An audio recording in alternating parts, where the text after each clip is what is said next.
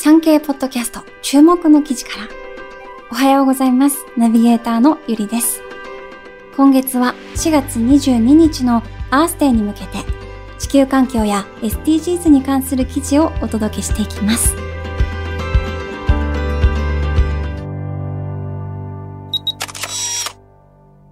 間伐材からエッセンシャルオイルを製造。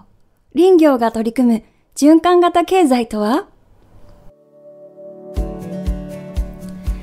資源をできるだけ長く循環させながら利用することで、無駄になるはずの廃棄物を新たな富に変えることをサーキュラーエコノミー、循環型経済と言います。京都市内で不要になった間伐材から精油、エッセンシャルオイルを作り、サーキュラーエコノミーに取り組んでいる工房があります。林業が低迷して放置される山林が増える中、捨てるはずだった木材を循環させ、森林の維持にも一役買うことで、国連が掲げている SDGs の一つ、森林の持続可能な管理にもつながると注目されています。サーキュラーエコノミーに取り組むのは、京都市右京区にある工房、杉の瀬。JR 京都駅の北西約35キロ、およそ9割を森林が占めるエリアにあります。杉の瀬を運営する村山博さんは、昔から良質な木材の産地だったこの地で、10年以上独自の上流システムを開発して精油作りに取り組んできました。この地は燃料から原料、水まで必要なものがすべて揃った宝の山というのが村山さんの持論です。原料となる芳香植物、香りの元となる植物は黒文字や北山杉など10種類以上あります。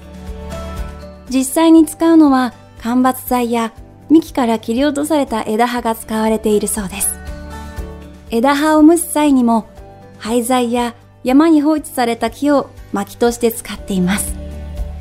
中には工房に持ち込まれた使わなくなったタンスも薪として使っているそうです。さらに、上流の時に使う冷却水は工房近くを流れる水路の地下水で、生成後に残る絞りかすは畑の肥料にと、地域のあらゆる資源を循環させる仕組みを構築しました。村山さんは SDGs の言葉が流行る前からやっていたことですよ、と話します。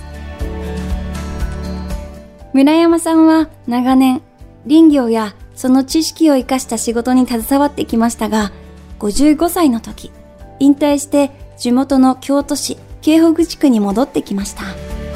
しかし、昭和30年代から40年代の高度経済成長期に戸建て住宅の建材になった北山杉は需要が減って放置され、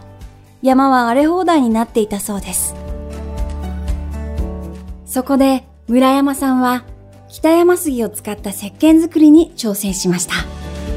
北山杉から採取した精油と燃やした枝葉をメーカーに送って石鹸製造を依頼していたそうですが、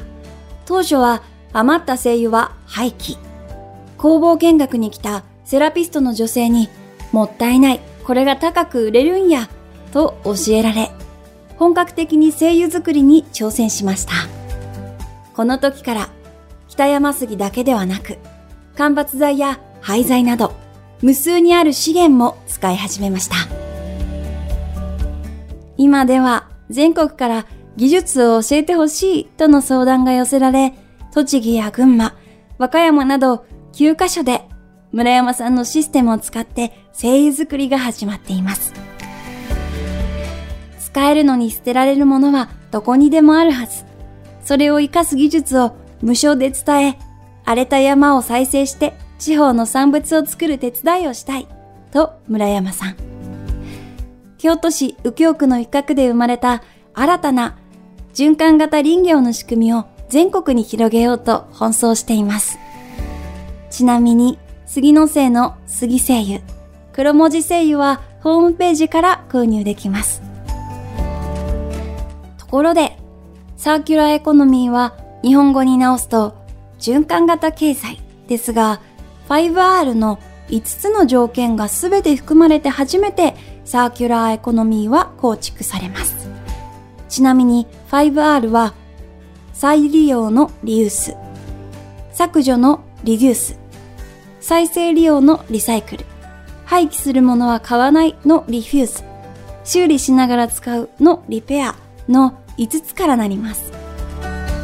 ただ、サーキュラーエコノミーの認知度は高いとは言えないのが実情です。令和3年に電通総研と電通から発表されたサスティナブルライフスタイル意識調査2021では SDGs について日本で内容まで知っている。内容は知らないが言葉だけは知っていると回答したのは70.4%だったもののサーキュラーエコノミーについては29.6%にとどまりました。これはアメリカ、ドイツ、中国、インドなど12カ国中で最低でした。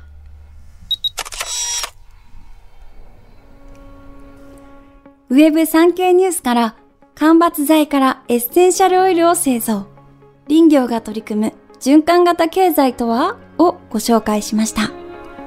記事の全文は概要欄またはチャプターのリンクからお読みいただけます。はい。ということで、今回私ゆりが注目したのは、えー、今回のキーワード、間伐材、エッセンシャルオイル、そして循環型経済っていうことだったんですけども、私も普段アロマオイルだったり香りのものっていうのをすごくよく好きで使ってるんですけど、そのアロマオイルがじゃあどうやってできてきたのか作られてきてるのかっていうところを詳しく調べたことはそんなになかったんですよね。こういうふうに循環型経済地球に優しい作られ方をしてるっていうのを知るだけでその香りをより楽しめるんじゃないかなと思いました。はい。循環型経済がより広がっていけばいいなと思います。以上産経ポッドキャスト注目の記事からでした。また次回お耳にかかりましょう。ありがとうございました。